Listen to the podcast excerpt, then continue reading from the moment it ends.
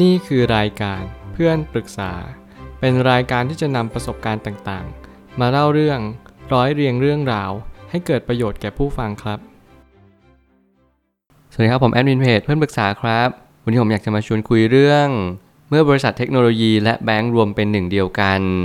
ข้อความทวิตจากเจมส์เคลียร์ได้เขียนข้อความไว้ว่า ทุกบริษัทเทคโนโลยีต้องการที่จะเป็นแบงก์และทุกแบงก์ก็ต้องการที่จะเป็นบริษัทเทคโนโลยี เมื่อเอาสองความหมายนี้มารวมกันนั่นคือ เราจะเห็นแบงก์กลายเป็นฟินเทคเราก็จะเห็นว่าบริษัทเทคโนโลยีก็จะกลายเป็นฟินเทคเช่นเดียวกัน เมื่อฟินเทคนั้นเป็นสิ่งเดียวที่เราทุกคนปรารถนาที่จะเป็น แล้วมันก็เป็นสิ่งสิ่งหนึ่งที่ทำให้เราได้เรียนรู้ว่า บริษัทบริษัทหนึ่งสามารถที่จะขยายและเติบโต ไม่ว่าจะเป็นรูปแบบแนวนอนหรือแนวตั้ง ก็สามารถทำได้เช่นกัน สิ่งเหล่านี้เป็นสิ่งที่ผมเชื่อเสมอว่าทุกๆผู้ประกอบการก็ย่อมที่ต้องการ กระแสเงินสดเข้ามาอยู่แล้ว แล้วมันก็เป็นสิ่งที่ดีที่ทำให้เราได้มีการเติบโตมากขึ้น ไม่ว่าจะเป็นการรักษาสภาพคล่อง มีกระแสเงินสดอิสระ รวมไปถึง สามารถที่ต่อยอดบริษัทได้อีกนานแสนนาน นี่คือความเป็นจริงอย่างยิ่งที่เราทุกคนนั้นเล็งเห็นในจุดเดียวกันนั่นก็คือ บริษัทเทคโนโลยีเป็นบริษัทที่จำเป็นต้องใช้กระแสเงินสดอย่างสูงเลย แล้วแบงก์เนี่ยก็จะเป็นธุรกรรมที่เราต้องการกระแสเงินสดอยู่แล้ว แล้วมันก็เป็นกระแสเงินสดอิสระ ที่สูงมากพอสมควร เมื่อไหร่ก็ตามที่ฟินเทคนั้นกลายเป็นเป้าหมายทุกๆ บริษัท นั่นก็จึงหมายความว่าบริษัทนั้นๆ ต้องการที่จะขยาย เติบโตพัฒนาอย่างยิ่งและนี่คือยุคสมัยใหม่ที่เราทุกคนกำลังก้าวเข้าสู่ยุคดิจิตอลอย่างแท้จริง มันจะเป็นยุคที่เราต้องใช้กระแสเงินสดอิสระสูง แถมเราต้องการขยับขยายสูงตามด้วยเช่นกัน มันคือโจทย์อันยิ่งใหญ่และมันก็เป็นความท้าทายอันมรสุม อันยากที่จะผ่านไปได้อย่างยิ่ง และนี่จึงเป็นเหตุผลว่าผมก็มีความคิดเห็นว่าถ้าเกิดสมมติใครสักคนหนึ่งเปิดบริษัทและใครสักคนหนึ่งที่ต้องการ รักษาสภาพคล่องให้สูงมากขึ้นเรื่อยๆทุกๆ ปี รวมไปถึงทุกๆไตรมาสเขานั้นก็จะเป็นจะต้องผันตัวเป็นฟินเทคอย่างหลีกเลี่ยงไม่ได้เลย ผมไม่ตั้งคำถามขึ้นมาว่า เมื่อโลกนั้นกำลังถูกปรับเปลี่ยน จากสิ่งหนึ่งไปสู่อีกสิ่งหนึ่ง เปรียบเสมือนเป็นการเติบโตของโลกที่ไม่มีวันหยุดเดิน เมื่อโลกนั้นถูกขับเคลื่อนไปได้เรื่อยๆให้โลกนั้นก็ พยายามเรียนรู้ที่จะเข้าใจว่า สิ่งมีชีวิตทุกสิ่งมีชีวิตต้องการสิ่งเดียวกันนั่นคือ การยอมรับและถูกพัฒนา การยอมรับถูกพัฒนานั้นเป็นส่วนต่อขยายที่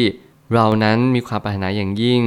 หรือเราทุกคนต้องการที่จะไปสู่จุดสูงสุดของชีวิต ไม่ว่าจะเป็นแง่มุมใดก็ตามเงินทอง ความสัมพันธ์ ความสุข รวมไปถึงทักษะต่างๆ ให้เราฝึกฝนในชีวิตประจำวัน สิ่งนี้แหละเป็นสิ่งที่ไม่ว่าจะเป็นคนบริษัท สิ่งของหรือสิ่งใดก็ตาม ก็ล้วนแต่ต้องการสิ่งเดียวกันนั่นคือการขยับขยายการเติบโต growth rate ต้องสูง income profit รวมไปถึง liquidity สภาพคล่องต่างๆ นานาที่ทำให้สิ่งสิ่งหนึ่งนั้นถูกขยับขยายมากยิ่งขึ้น เพราะพักหลังที่ผมพยายามศึกษาเรื่องของแบงก์ประกันรวมไปถึงกลุ่มโบรกเกอร์ สิ่งเหล่านี้เป็นสิ่งที่ผมพยายามศึกษาแบบเจาะลึกมากขึ้น ผมเลยมีความรู้สึกว่าอยากมาชวนคุยเรื่องนี้ว่า การที่นักลงทุนคนหนึ่งพยายามสอดแสวงหา บริษัทที่มีกระแสเงินสดที่สูง แน่นอนว่าเขาสามารถที่จะจ่ายปันผล ให้กับผู้ถือหุ้นได้สูงตาม สิ่งนั้นจะเป็นประโยชน์ต่อบุคคลใดกันแน่ บางคนนั้นอาจจะไม่ได้ชอบกระแสเงินสด เพราะเขามีกระแสเงินสดสูงอยู่แล้ว เขาได้ปรับกลยุทธ์ตามในสิ่งที่ชีวิตเขาต้องการเมื่อไหร่ก็ตามที่กลุ่มเทคโนโลยีเป็นกลุ่มที่บริษัทนั้นมีสภาพคล่องที่ต่ำกระแสเงินสด อิสระน้อยมากๆ รวมถึงแทบไม่มีเลย ในช่วงแรกๆไม่ว่าคุณจะทำธุรกิจใดก็ตาม สิ่งนั้นก็เป็นสิ่งที่เน้นย้ำว่า เราต้องการกระแสเงินสดอิสระสูงเพิ่มขึ้นเป็นเงาตามตัว ไม่ว่าจะเป็นบริษัทเทคโนโลยีหรือแบงก์คือเราต้องการส่วนแบ่งการตลาดด้วยกันทั้งหมดทั้งสิ้น ไม่มีใครต้องการถูกกืนกิน และแน่นอนคาว่า disruption ในยุคนี้เราจะได้ยินอย่างหนาหู แต่พักนี้เราเริ่มได้ยินคำนี้น้อยลง แต่แน่นอนเทรนด์ของการ disruption กำลังจะถึงจุดพีคไม่ไกลไม่ไกลนี้แล้ว นั่นหมายความว่าแต่ละคนนั้นก็จะมีเหตุผลในการ disrupt ตัวเอง รวมไปถึง disrupt คู่แข่ง สิ่งเหล่านี้เป็นสิ่งที่เราจะหลีกเลี่ยงมันไปไม่ได้เลย มันเป็นเทรนด์มันเป็น wave แล้วมันก็เป็นสิ่งที่เราต้องทำกันมากยิ่งขึ้น ไม่ว่าจะเป็นการ rebrand redesign reproduct หรือ re อะไรก็ตามที่เราสามารถทำได้ให้มันดียิ่งขึ้น นี่แหละคือโจทย์ที่ท้าทายอย่างยิ่ง การเพิ่มขีดจำกัดความสามารถของบริษัท ก็จะเป็นตัวช่วยทำให้บริษัทนั้นๆ สามารถรักษาสภาพคล่องต่อไปได้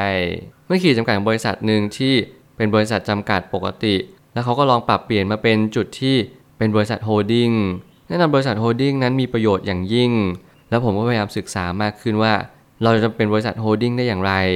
นั่นก็เพียงเพราะว่าเราพยายามจดทะเบียนเป็นบริษัทที่เข้าไปถือหุ้นในบริษัทอื่นๆ และนี่คือรายได้หลักและจุดประสงค์หลักที่บริษัท holding นั้นเกิดขึ้นมาเพื่อสิ่งนี้สำหรับตัวผมเองผมเชื่อว่านักลงทุนที่เป็นนักลงทุนคุณค่า รวมไปถึงนักลงทุนที่ เน้นสภาพคล่องจากปันผล เป็นหลัก เขาก็มักจะคิดว่าการที่เขาจะเลือกบริษัทใดบริษัทหนึ่ง เขาก็คงจะทำตัวเหมือนกับบริษัท holding พยายามเลือกสินทรัพย์ บริษัทที่จะเข้าไปลงทุนรวมไปถึงเงินปันผลที่พอเหมาะพอควร ที่ทำให้บริษัท holding นั้น หรือตัวบุคคลนั้นๆ สามารถรักษาสภาพคล่องต่อไปได้นี่ก็จะเป็นเหตุผลว่าบริษัทฟินเทคหลาย ๆ ที่เขาจะผ่านตัวเป็นบริษัทโฮดดิ้งมากยิ่งขึ้น เมื่อไหร่ก็ตามที่มันลงตัว ทุกๆอย่างก็จะ ค่อยๆเป็นค่อยๆไปตามสิ่งที่มันควรจะเป็น สิ่งนี้เป็นสิ่งที่เราต้องประยุกต์ใช้อย่างยิ่ง ไม่มีหลักการตายตัวในการที่เราจะเป็นนักลงทุนหรือนักธุรกิจใด ๆ ขอแค่เพียงเราเรียนรู้ว่าทุกอย่างมีเหตุผลของมัน ทุกอย่างมันเป็นเงื่อนไขกลไกที่ทำให้บริษัทหนึ่งธุรกิจหนึ่งรวมไปถึงตัวเราเอง สามารถเติบโตต่อไปได้ท่ามกลาง ปัญหาหรือวิกฤตต่างๆ นานาและนี่ก็จะเป็นสิ่งที่ผมเชื่อว่ามันยาก แต่มันก็เป็นไปได้เหมือนกันถ้า เราศึกษาอย่างตั้งใจ กระแสเงินสดจึงเป็นตัวชี้วัดที่สำคัญ หากบริษัทใดมีสภาพคล่องสูงอยู่แล้ว บริษัทนั้นๆก็จึงอยากสร้างผลิตภัณฑ์ และบริการสื่อไป แน่นอนว่าเราจะเห็นบริษัทสตาร์ทอัพที่มันมีค่า burn rate สูงมากๆ burn rate เนี่ยมันก็จะหมายถึงเงินสดที่เราเอามาจากธุรกิจอื่นๆ เอามา burn เอามาเผา เพื่อให้เราถูกขับเคลื่อนไปไม่ว่าจะเป็น service หรือว่า product ก็ตาม นี่เป็นเหตุผลที่สำคัญยิ่งในการที่ เราจะสร้างบริษัทหนึ่งถึงแม้มันจะไม่ใช่สตาร์ทอัพก็ตาม เราก็ต้องใช้ burn rate ที่สูง พอสมควร ไม่อย่างนั้นมันก็จะกลายเป็นว่า เราไม่สามารถที่จะตระหนักรู้ได้เลยว่า การจะสร้างบริษัทหนึ่งเนี่ยเราจะสามารถแข่งกับคนที่ตัวโต บริษัทใหญ่โต รวมไปถึงน่านน้ำสีแดงที่มันมีแต่คู่แข่งเต็มหมดได้อย่างไร แล้วนี่อาจจะไม่สิ่งที่ง่ายดายเลย แล้วมันก็จะยากอย่างยิ่ง คนส่วนใหญ่ก็เลยท้อถอย แล้วก็สิ้นหวังหมดแรงไป เพราะเขาไม่มีกระแสเงินสดอิสระ เหมือนกับบริษัทหลาย ๆ บริษัท นี่คือแต้มต่อของยุคสมัยนี้ และแต้มต่อของเราที่แท้จริงนั่นก็คือ เราจะต้องมีการวางแผนทางการเงินที่มั่นคง และชัดเจน skill การบริหารเงิน skill การจัดการเงิน ในยุคนี้จำเป็นอย่างยิ่งที่ต้องจัดการและนำมาใช้ เราจำเป็นจะต้องทำเป็นเหมือนแบงก์เราจำเป็นจะต้องทำตัวเองเหมือนเทคโนโลยี ที่เราเอาสองสิ่งรวมกันกลายเป็นฟินเทคที่มีสภาพคล่อง สูง มีกระแสเงินสดที่สูง แถมแล้วมี capacity ที่เราจะพัฒนาหรือว่าต่อยอดในเรื่องของ product และ service ต่อไปได้เช่นกัน สิ่งนี้แหละเป็นสิ่งที่เราทุกๆ คนรวมถึงตัวผมเอง ก็ต้องการสิ่งเดียวกันนั่นคือ เราต้องการยืนระยะในตลาด เราต้องการมีอัตราการแข่งขันที่สูง ในระยะเวลาที่ยาวนานหลายๆคนอาจจะลืมไปว่าสิ่งนี้เป็นสิ่งที่ไม่สำคัญ แต่เมื่อไหร่ก็ตามที่เราจะทำอะไรสักอย่างหนึ่งหรือคิดค้นอะไรสักอย่างหนึ่งเราจะแทบอดหลับอดนอนทั้งวี่ทั้งวัน แต่แล้วการที่เราจะอดหลับอดนอนแล้วมัวแต่มาโฟกัสสิ่งสิ่งหนึ่งหรือประดิษฐ์สิ่งหนึ่งเนี่ยเราต้องมีพื้นที่ที่เพียงพอ นั่นคือเงินสดที่จะมาหมุนเวียนบริษัท รวมถึงชีวิตมวลรวมของเราด้วย สุดท้ายนี้ ทางนี้ทุกบริษัทจำเป็นจะต้องรักษาจุดยืน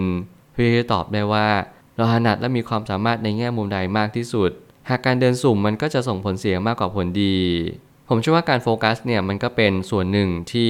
นักธุรกิจทุกคนและบุคคลที่รู้จักตัวเอง หลายๆ คนเนี่ยเลือกใช้ เพราะว่าการที่เราโฟกัสมันทำให้เราไม่สูญเสียพลังโดยใช่เหตุ และเราก็รู้ว่าสิ่งที่เราทำทุกวันนี้มันส่งผลต่ออะไรบ้าง เมื่อเรารู้สิ่งที่เป็น consequence ผลต่อเนื่องจากสิ่งที่เราทำเราก็จะทำสิ่งสิ่งนั้นต่อไปเรื่อยๆ โดยเราจะไม่มีคำว่ากังขา ไม่มีคำว่าสับสนหรือว่าไม่มีคำว่างงงวยกับสิ่งที่เราทำเลย เรารู้ชัดและก็มีความชัดเจนกับตัวเองว่า สิ่งนี้แหละเป็นสิ่งที่ฉันปรารถนาและรู้ว่าผลลัพธ์จะเกิดขึ้นมาได้อย่างไรบ้าง แล้วมันก็จะเป็นเหตุผลในความคิดของทุกๆคน ที่ไม่ว่าคุณจะตัดสินใจทำอะไร ขอให้คุณรู้ชัดว่าคุณทำไปเพื่ออะไร สิ่งนี้ส่งผลกระทบต่อสิ่งใดบ้าง ตัวเราตัวคนอื่น สิ่งแวดล้อมหรือธรรมชาติ ทั้งหมดทั้งมวลนี้ที่ผมพูด เพียงแค่อยากจะสื่อว่าไม่ว่าใครก็ตามอยากจะผันตัวมาเป็นสิ่งสิ่งหนึ่งที่ดีขึ้นกว่าเดิม เราจะต้องรวมมิตรเป็น two in one three in one สมัยก่อนเราจะเป็นแค่บริษัทเดียวบริษัทหนึ่งโฟกัสแค่ธุรกิจใดธุรกิจหนึ่ง แต่ทุกๆวันนี้มันเป็นไปไม่ได้แล้ว เมื่อเราเชี่ยวชาญธุรกิจนี้โฟกัสไปแล้ว และทำอย่างดีเยี่ยมไปแล้ว เราก็จงปล่อยมันให้มันดำเนินไปและเราก็หาเวลานี้โฟกัสธุรกิจอื่น แล้วก็รวมเป็นหนึ่งเดียวกันกลายเป็นบริษัทโฮลดิ้งกลายเป็นบริษัทที่ถือหุ้นในบริษัทอื่นๆ รวมไปถึงตัวเราเองที่เราต้องพัฒนาตัวเองอยู่ตลอดเวลาและอย่างต่อเนื่อง นี่แหละจึงเป็นความสำเร็จของทุกๆ คน ที่ต้องการที่จะทำชีวิตให้ตัวเองดีขึ้น และสร้างบริษัทให้บริษัทหนึ่งนั้นเติบโต และยืนระยะอยู่ในตลาดได้อย่างยาวนาน ผมเชื่อทุกปัญหาย่อมมีทางออกเสมอ ขอบคุณครับ รวมถึงคุณสามารถแชร์ประสบการณ์ ผ่านทาง Facebook Twitter และ YouTube และอย่าลืมติด Hashtag เพื่อนปรึกษาหรือ f r ร e n d t a l k a ด้วยนะครับ